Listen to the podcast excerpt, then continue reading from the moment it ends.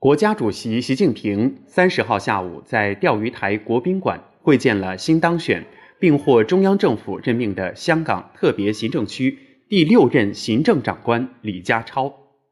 习近平对李家超当选并被中央政府任命为香港特别行政区第六任行政长官表示祝贺。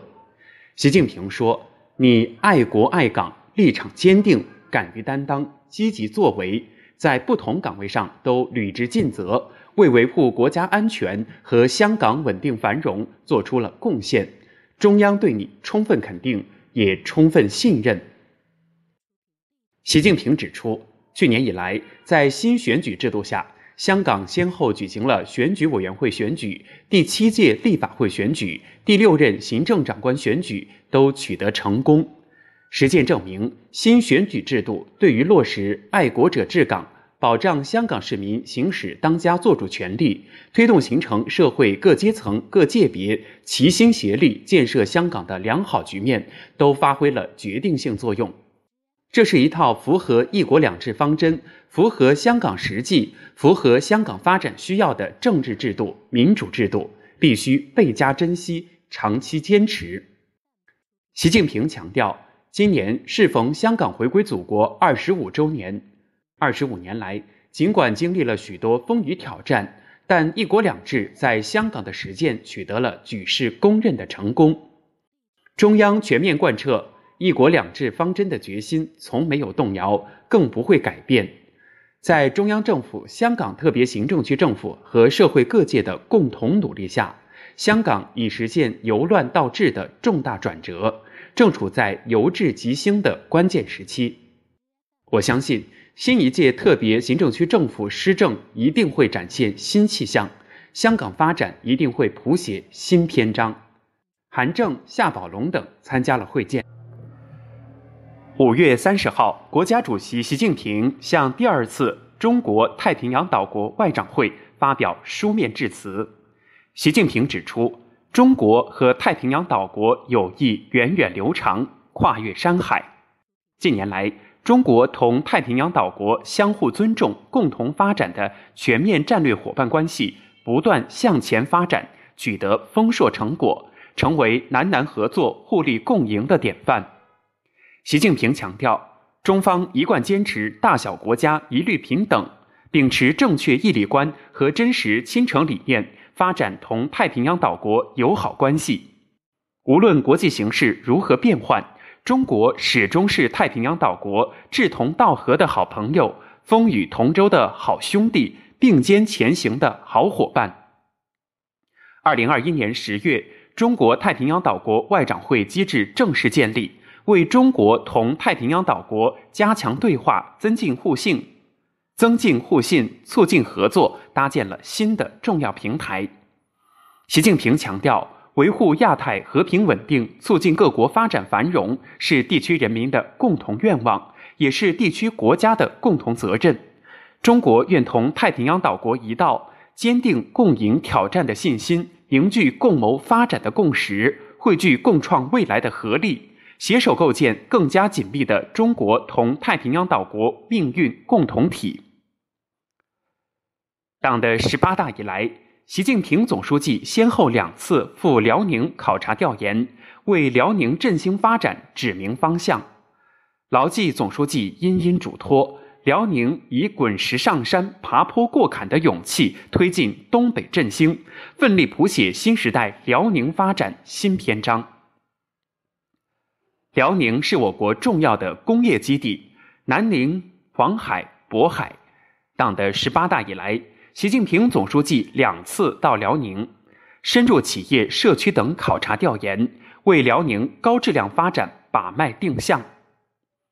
东北地区国有企业比重大，基础好，习近平总书记十分关心国有企业改革情况。二零一八年九月。总书记走进中国石油辽阳石化公司，他强调，国有企业地位重要、作用关键、不可替代。国有企业要改革创新，不断自我完善和发展。如今，在辽宁，以辽阳石化为代表的国有企业重新焕发生机活力。二零二一年，规模以上工业增加值比去年增长百分之四点六，